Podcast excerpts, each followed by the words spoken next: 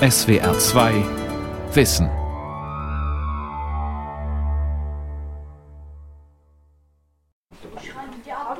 So, jetzt aber begrüßen wir uns mal richtig lateinisch und dafür stehen wir auch nochmal auf.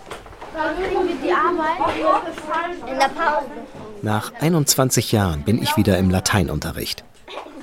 Ich hätte nicht gedacht, dass mir das nochmal passieren würde. Immer. Aber heute bin ich als Reporter hier, nicht als Schüler. Zum Glück. Lateinunterricht bei Stefan Paffrath im Ernst-Abbe-Gymnasium in Berlin-Neukölln. Salvete des Skipoli, des Skipoli Eichelkati.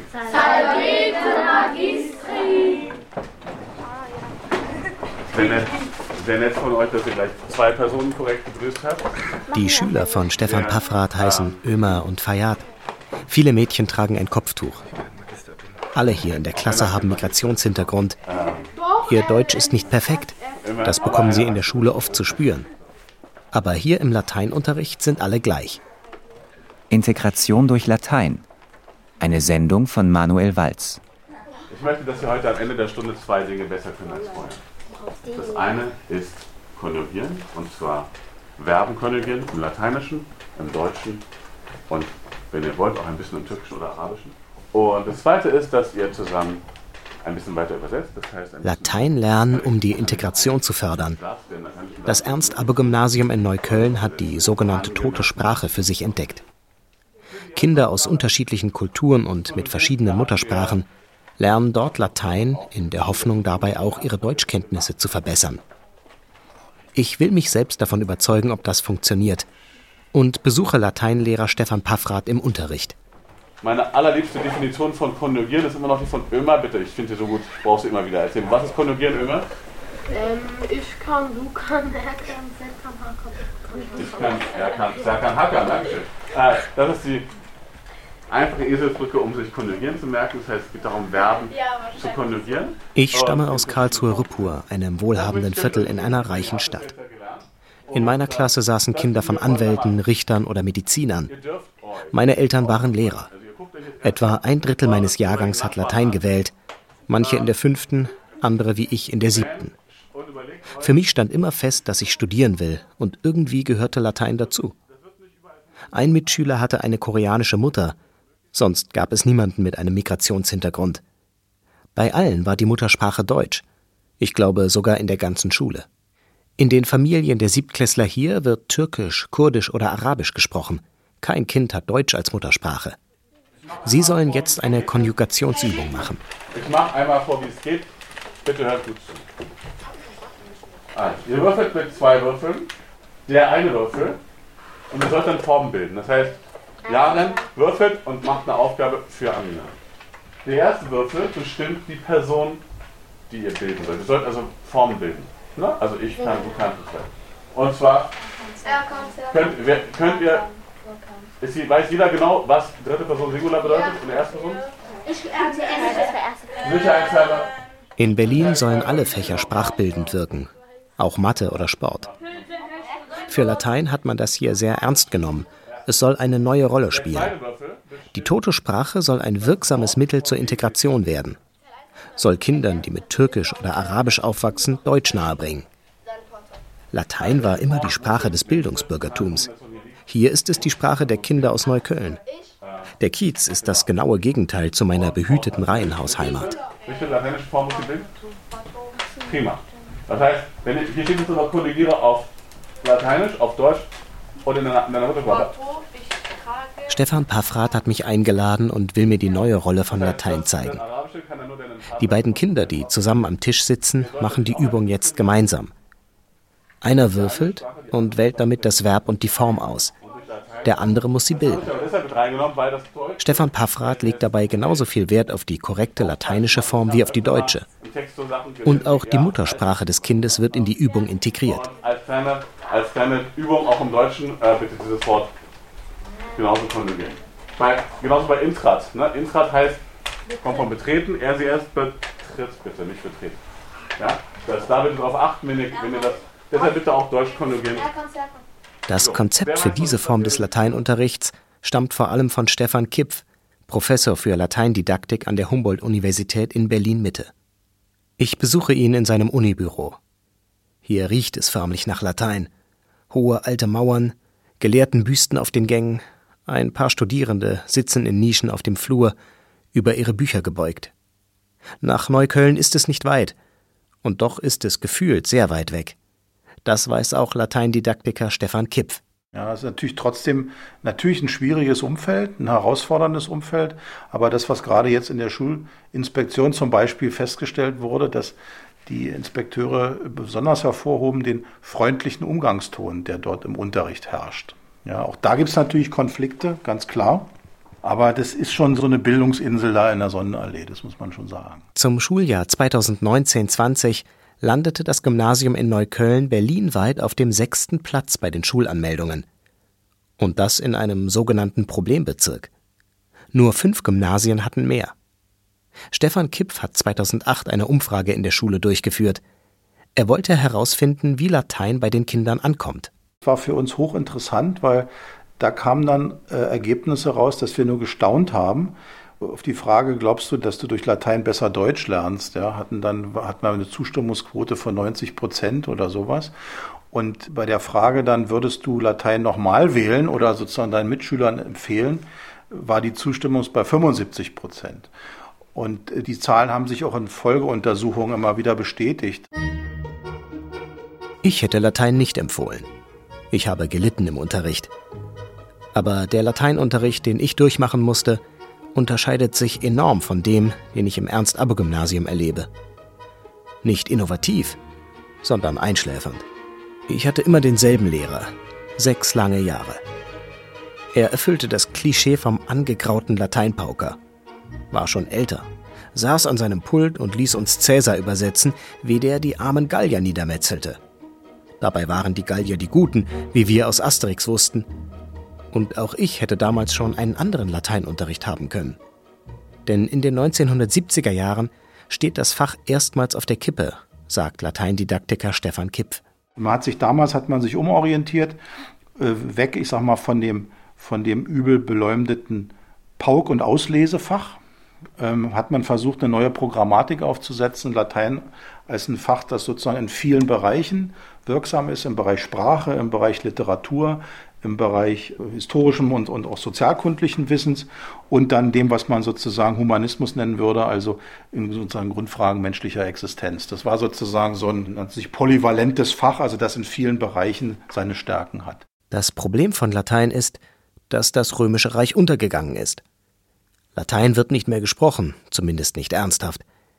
Einmal ist mir Latein noch recht lebendig begegnet. Eine Zeit lang war In Extremo bei einigen meiner Freunde beliebt. Eine Rockband, die ein wenig auf Keltisch macht, mit alten Instrumenten und Kostümen. Und manchmal auch auf Latein, wie hier im Song In Taberna Gloria, wo es darum geht, wie schön es ist, in einer Kneipe Wein zu trinken.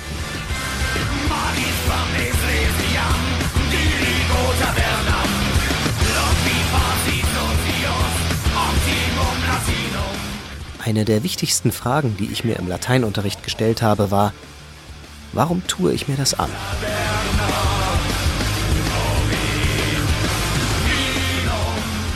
Nicht um in extremo besser zu verstehen, das war klar.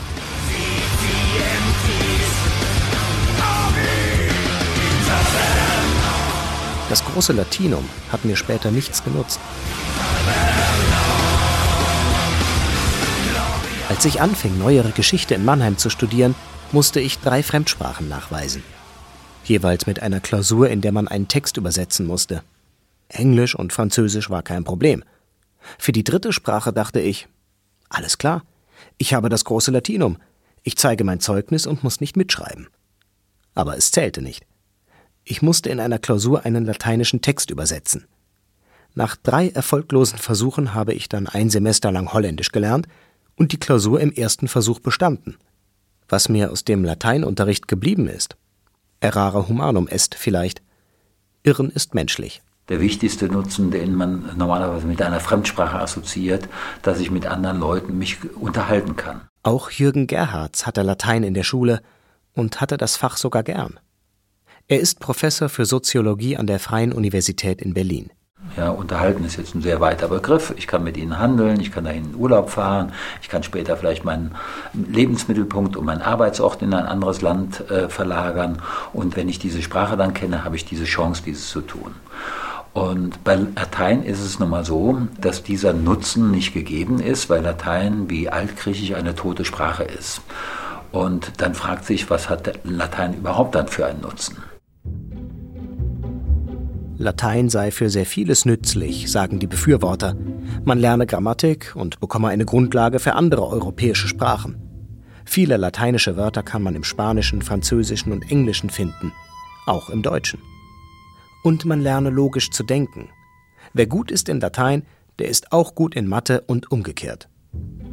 Ich bewies das Gegenteil. In der 11. Klasse schrieb ich an ein und demselben Tag eine Einserklausur in Mathe und bekam eine 6 in Latein. Mein Lateinlehrer, der natürlich auch Mathelehrer war, fiel aus allen Wolken. Das verstehe er jetzt nicht, sagte er zu mir. Wer rechnen könne, der könne auch Latein übersetzen. Nein, dafür gibt es keinerlei Belege, antwortet mir darauf heute Elsbeth Stern. Sie ist Professorin für Lehr-Lernforschung an der ETH Zürich und befasst sich mit Lernprozessen. Was natürlich stimmt, ist, beides sind anspruchsvolle Gebiete und dazu muss man intelligent sein. Aber man muss natürlich auch seine Intelligenz investieren. Die Tatsache, dass sie eine Eins in Mathe geschrieben haben, spricht dafür, dass sie intelligent sind. Dass sie trotzdem eine Sechs in Latein äh, hatten, das liegt wahrscheinlich daran, dass sie nicht geübt haben. Im Prinzip, wer intelligent ist, wer also ganz gut in Intelligenztests abschneidet, schlussfolgernd denken kann, der kann gut in Mathematik sein, der kann gut in Englisch sein, der kann gut in Latein sein, der kann überall gut sein. Wie viel ich damals auf die beiden Fächer gelernt habe, das weiß ich nicht mehr. Aber vermutlich hat Elsbeth Stern recht mit ihrer Analyse.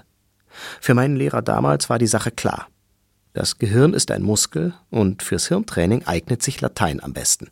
Das ist ein falsches Bild. Das ist wie wenn man an eine flache Erde glaubt. Das Gehirn ist kein Muskel und es wird auch nicht trainiert wie ein Muskel. Das Gehirn legt vor allen Dingen Wissen an. Elsbeth Stern hat mit Kollegen untersucht, ob es Transfereffekte von Latein in andere Fächer gibt. Also ob Schülerinnen in MINT, Mathe und den Naturwissenschaften Vorteile durch Latein haben. Dazu testete sie eine Gruppe von Kindern, die Latein lernte, und eine Gruppe, die kein Latein hatte, wie gut sie jeweils in den MINT-Fächern waren. Dabei kam heraus, dass die Lateiner keinen Vorteil gegenüber den Nicht-Lateinern hatten. Auch für moderne romanische Sprachen untersuchten Elsbeth Stern und ihr Team, ob Latein den Lernfortschritt unterstützt. Ihre Ergebnisse verblüffen mich. Im Urlaub in Italien oder Spanien hatte ich mir gerne eingebildet, die Sprachen besser zu verstehen, weil ich ja Latein gelernt hatte. Sie widerspricht. Das Argument beispielsweise, dass man eben besser europäische Sprachen lernt, weil Latein die Mutter aller Sprachen ist, das ist natürlich ein Pseudo-Argument. Äh, die modernen Sprachen sind sich viel ähnlicher. Auch das haben mein Kollege Ludwig Haag und ich mal untersucht. Und was wir gefunden haben, war, wer Französisch als zweite Fremdsprache hatte, der war im Spanisch-Test besser als derjenige, der Latein als zweite Fremdsprache hatte, weil eben natürlich Französisch und Spanisch sich ähnlicher sind. Auch Lateindidaktiker Stefan Kipp von der Humboldt-Uni sieht keine Vorteile, die man aus dem Lateinunterricht auf andere Fächer übertragen könne. Ich sag mal, man kann an Latein nicht mehr oder weniger logisch denken als an anderen Sprachen auch. Ja, wenn man denn an, mit Sprachen überhaupt logisch denken lernen kann, dann müsste man erstmal definieren, was logisch in dem Fall heißt. Aber ich glaube, Latein bietet gute Gelegenheit, systematisch über Sprache nachzudenken. Man gehe anders mit einer Sprache um, wenn man sie nicht sprechen, sondern vor allem übersetzen müsse, sagt Stefan Kipf. Und diesen Vorteil, den könnte ein guter Lateinunterricht nutzen. Das, genau, ich Noch einmal nach Neukölln in das Ernst-Abbe-Gymnasium. Die Siebtklässlerinnen und Klässler haben zehn Minuten lang Konjugieren geübt. Stefan Paffrath ist durch die Reihen gelaufen, hat hier und da geholfen und darauf geachtet, dass alle Kinder mitmachen. Ihm ist etwas aufgefallen. Ich habe nämlich gerade bei einem Paar zugehört und da ging es darum, dass jemand sagen musste, 5 und ähm, 5 und 3. Wer kann mal 5 und 3? Ihr lacht. Erst melden, dann. Tara. Prima. Lateinisch war korrekt. Deutsch, ihr? Betretet. Ja, betretet. Nee, nicht, nicht Ihr schummeln. betretet. Ihr, ihr betretet. Cool. Dann merkt ihr, das Lateinische zwingt euch das Deutsche korrekt zu machen. Also, geschehen. ähm, ihr betretet. Ah, können wir, können wir das mal auf Deutsch kurz machen? Ich, Tilla, Betreten. du, betrittst, RCS und noch? Nee, RCS betritt. Das einmal. Ihr, ihr Malak. So eine Übung kann man im Englischunterricht nicht machen. Das leuchtet mir ein. Da geht es mehr ums Englisch sprechen und lesen. Also ihr merkt, die meisten von euch können das ja trotzdem. Ähm, bei den allermeisten Wörtern, und das sind so ein paar Wörter, die werden immer wieder falsch gemacht. Und weil das hört sich aber für jemanden, der muttersprachlich Deutsch ist, hört sich das ziemlich fies an. Und äh, deshalb äh, ist es wichtig, dass man auch diese Wörter richtig macht. So, ich stelle fest, dass, non, dass das Lateinische bei manchen fast besser funktioniert als das Deutsche. Das, das heißt, wir werden das noch öfter üben. Nach dem Unterricht gehe ich mit Stefan Paffrath raus auf den Schulhof. Eine Frage treibt mich die ganze Zeit um. Sicherlich kann man Grammatikübungen gut im Lateinunterricht machen, auch deutsche Grammatik. Aber warum nicht einfach gleich im Deutschunterricht? Er ist ja auch Deutschlehrer. Im Deutschunterricht, das ist eigentlich einer der, einer der, der, der größten Irrtümer sozusagen, die auch Vertreter anderer Fächer sozusagen gegenüber dem Deutschunterricht haben. Deutschunterricht ist ja zumindest jetzt, ähm, in einer, einer weiterführenden Schule kein Fach mehr, wo Deutsch gelernt wird, sondern wo man Texte liest und interpretiert, wo erörtert wird, wo diskutiert wird, wo eben ja, Literaturunterricht auch stattfindet und kein Sprachunterricht. Und das ist, dafür ist der Deutschunterricht eigentlich ja, ja nicht mehr nicht, nicht, nicht, nicht genuin gedacht sozusagen, weil man immer davon ausgeht, die können das ja. Aber hier in Neukölln ist das nicht der Fall. Deutsch ist in den meisten Fällen die zweite Sprache. Eine Sprache, die erst später, manchmal erst, wenn die Kinder auf die Schule kommen, gelernt wird. Und der Kern des Lateinunterrichts ist, vom Lateinischen ins Deutsche zu übersetzen. Damit bietet sich hier der Raum, auch deutschen Sprachunterricht einzubauen. Und sogar noch die jeweilige Muttersprache. Und ähm, das ist auch natürlich eine, eine, was, was mit Gerechtigkeit zu tun hat. Meine Schüler erfahren in vielen, vielen Bereichen immer wieder, dass sie benachteiligt sind. Jetzt heute kriegen sie eine Deutschklassenarbeit wieder, sie merken, sie machen Fehler, die muttersprachlich deutsch groß gewordene Schüler nicht machen. Und das kriegen sie auch zu spüren. Das kriegen sie von der Schule zu spüren, das kriegen sie in, ihr, in ihrem Leben zu spüren und sie kriegen es überall zu spüren. Und dann ist es umso wichtiger, dass es mal ein Fach gibt, wo irgendwie die, was für alle fremd ist. Ne? Und auf eine Art ist Latein auch verbindend. Fast alle Länder, aus denen die Eltern der Schülerinnen und Schüler in Stefan Paffraths Klasse kommen, gehörten einmal zum Römischen Reich, genauso wie Deutschland. Die Beziehung zum Latein ist für alle gleich. Latein ist irgendwie eine, eine gerechte Sprache, weil keiner einen Vorteil hat sozusagen. Ne, das, das, ähm, gut, es mag Bildungs, äh, bildungsbürgerliche Elternhäuser geben, wo die dann schon mit, mit, mit der Odyssee in die Schule kommen. Ja, Professor Kipp sagt an der Stelle immer, das ist dann eher eine Diagnose. Aber in der Tat, hier starten alle mit gleichen Voraussetzungen. Und für Stefan Paffrath ist auch entscheidend, dass er sich hier mit den jeweiligen Muttersprachen im Unterricht befassen kann. Das sei in keinem anderen Fach möglich. Hier im Lateinunterricht könne er den jeweiligen Sprachen seiner Schülerinnen und Schüler eine Bühne geben, die sie sonst nie haben. Diese, diese, diese Wertigkeiten von Sprachen. Ne? Wenn jemand ähm, bilingual Englisch äh, groß wird, dann ist das irgendwie toll. Na, wenn jemand mit äh, Deutsch, Türkisch, Arabisch und Kurdisch groß wird, dann ist das irgendwie, dann sind das drei Sprachen mehr und trotzdem wird es nicht so wertgeschätzt wie eben das Englische oder das Französische, weil das irgendwie bildungsnahe Sprachen sind, die, oder Spanisch, wenn man dann Jahr ins Ausland gehen kann oder so. Und das kriegen die Schüler natürlich mit, das kriegen sie täglich mit in ihrem Leben. Und dass diese Sprachen, die sozusagen nicht verboten sind, sondern erwünscht sind und dass sie sogar gefördert werden und dass sie irgendwie einen Wert haben, das ist für sie eine ganz, ganz, ganz wichtige Erfahrung, weil es ja auch zu ihrer Identität gehört. Sie wollen hier in dieser Gesellschaft erfolgreich sein. Sie wollen hier in dieser Gesellschaft ankommen. Sie wollen hier ein erfolgreiches, glückliches Leben führen. Und dazu gehört auch, dass ihre Sprachen hier einen Platz haben. Und das ist das, was Schule dann und gerade der Lateinunterricht dann eben auch signalisieren kann. Stefan Paffrath ist einer der Lehrer, mit denen und für die Didaktiker Stefan Kipf an der Weiterentwicklung des Fachs Latein gearbeitet hat. Pons Latinus nennen sie das Konzept. Latein als Brückensprache zum Deutschen, aber auch zu den jeweiligen Muttersprachen, vor allem für Schulen, auf denen die Schülerinnen und Schüler zum allergrößten Teil Deutsch als Zweitsprache haben. Mit dem Konzept ist Kipf mittlerweile international auf Tour. Weil die, die Probleme und Herausforderungen in den Schulen eigentlich überall die gleichen sind. Wir haben äh, Kinder, ob sie nun sozusagen deutsche Erst- oder Zweitsprachler sind, haben Probleme mit der deutschen Standardsprache. Das ist eine große Herausforderung. Und insofern haben wir uns gedacht, wie können wir Latein sozusagen so dafür nutzen, dass die Kinder ihr das Deutsch verbessern, aber dass die auch besser Latein dadurch lernen. Das ist sozusagen auch ein wichtiger Aspekt. Und das haben wir in unserer Studie auch gezeigt, dass die Kinder, die, ich sag mal, sprachbildend ausgerichtete Aufgaben bekommen haben, dass die am Ende auch besser Latein konnten. Und das ist eigentlich das, was sozusagen dann alle glücklich macht. Überzeugt das auch den Soziologen Jürgen Gerhards, der die tatsächliche Lernwirkung des Lateinischen eher skeptisch sieht? Basierend auf der Forschung von Elsbeth Stern hat Gerhards untersucht, was die möglichen gesellschaftlichen Wirkungen von Latein sind. Der alten Sprache hängt ja nach wie vor ein Nimbus an. Also befragte der Soziologe Eltern, wie sie den Nutzen von Latein einschätzen würden. Das Ergebnis ist, dass Latein in der Tat sehr hoch eingeschätzt wird, wenn es um die Förderung des logischen Denkens geht. Ja, also sagen 80 Prozent der von uns befragten Eltern sagen, naja, dafür ist Latein wirklich gut. Aber nur 8 Prozent schreiben das den modernen Fremdsprachen zu. Oder wenn wir das Beispiel nehmen, Verbesserung der Deutschkenntnisse, dann sind es 79 Prozent der Eltern sagen, ja, dafür ist Latein gut, aber nur 9 Prozent sagen, das ist, dafür sind moderne Fremdsprachen gut. Und das Gleiche gilt auch für die Fähigkeit, andere Sprachen zu lernen. Das sind es 71 Prozent der Eltern, die sagen, ja, dafür ist Latein wirklich gut.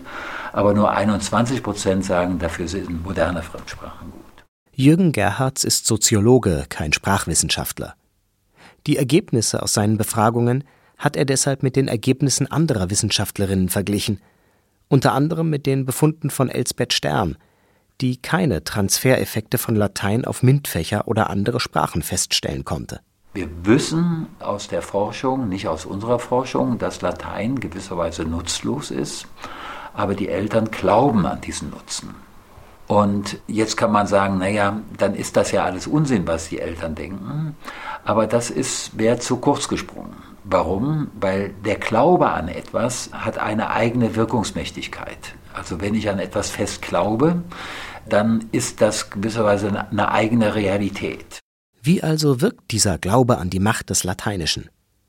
Um das herauszufinden, verschickte ein Doktorand von Jürgen Gerhards fiktive Bewerbungen, die sich nur in einem Punkt unterschieden.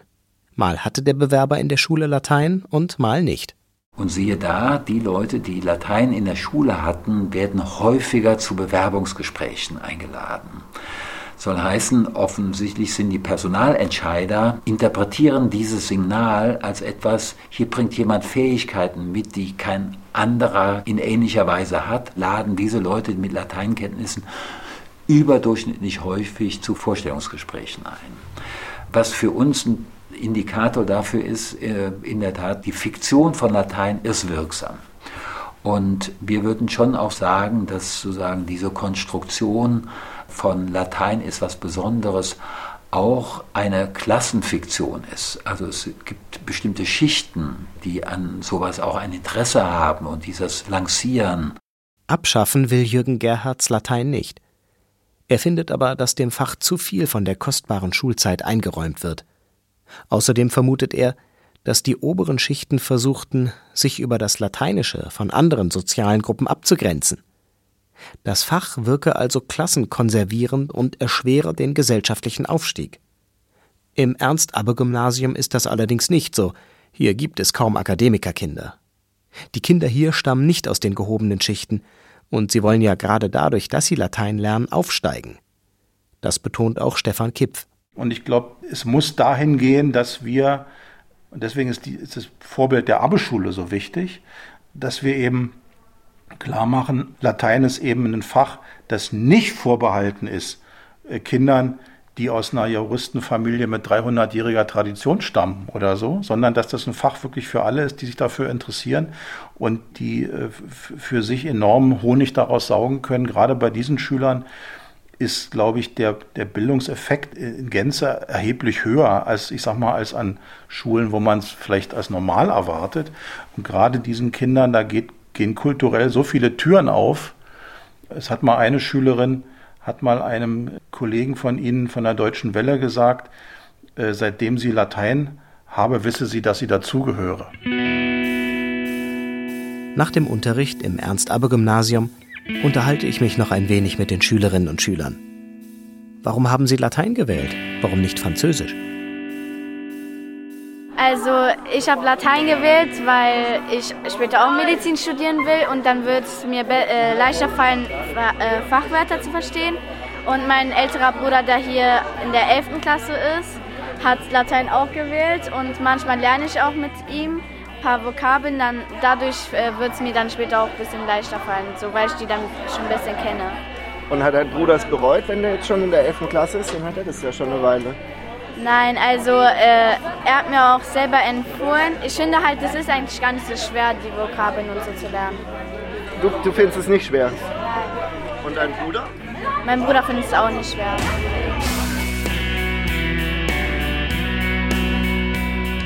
Ich fand Latein schwer. Sehr schwer sogar. Welchen Nutzen ich davon hatte, das kann ich kaum einschätzen. Vor allem, weil ich finde, Nutzen, zumal von Bildung, lässt sich nur schwer definieren. Muss ich nach dem Unterricht etwas Konkretes können, einen direkt messbaren Nutzen davon haben, damit sich der Unterricht lohnt? Glaube ich nicht. Vielleicht führen aber die Erkenntnisse von Forschern wie Jürgen Gerhards und Stefan Kipf zu dem Schluss, dass Schülerinnen und Schüler, die wegen ihrer Herkunft gesellschaftlich benachteiligt werden, durch das Lateinische eine Aufstiegsmöglichkeit haben. Vielleicht können auch sie vom Lateinnimbus profitieren. Es gibt diese Erwartungen der Schülerinnen und Schüler. Das beobachtet auch Lehrer Stefan Paffrath. Aber abgesehen davon geht es ihm auch um die Freude am Lernen. Also letztlich ist das auch das, was mir an Latein Spaß macht, dass es eben nicht die Spielwiese des Distinktionsbedürfnisses von Bildungsbürgern ist, sondern tatsächlich hier wird was gelernt und hier wird was gelernt, was die Schüler brauchen und wie man auch merkt, haben die Schüler auch Spaß daran. Und das ist eben kein bildungsbürgerliches Relikt, sondern das ist tatsächlich was, was ganz Lebendiges. Der Lateinunterricht von Stefan Paffrath hätte mir bestimmt auch gefallen. Vielleicht hätte ich aber auch einfach eine andere Sprache wählen sollen. Es gibt Leute, die sprechen gerne und wollen gerne ins Ausland gehen und denen sage ich auch, na klar, wählt Französisch. Das ist auch völlig in Ordnung so. Ne? Man kann auch ohne Latein ein glücklicher Mensch werden. Und ne, jeder muss das machen, was er oder sie am besten kann und was ihm oder ihr am besten weiterhilft. Und das kann für manche Französisch sein, für andere Englisch oder Spanisch und für wieder andere, und ich glaube, dass es nicht wenige sind, ist es auch heute noch Latein. Die Welt verstehen. Jeden Tag. SWR2 Wissen. Manuskripte und weiterführende Informationen zu unserem Podcast und den einzelnen Folgen gibt es unter swr2wissen.de.